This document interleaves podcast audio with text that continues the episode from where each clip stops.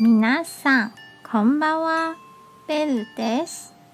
台北捷運の旅、板南線 A 線です。駅の近くに A 線市場があります。地元の人でいつもにぎわう伝統市場の一つです。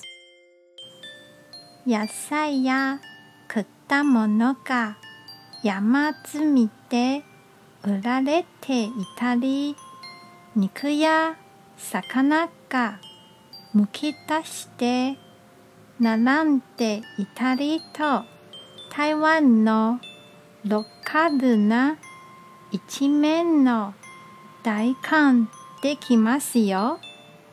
今日も一日お疲れ様でした。ゆっくりお休みくださいね。じゃあ、またね。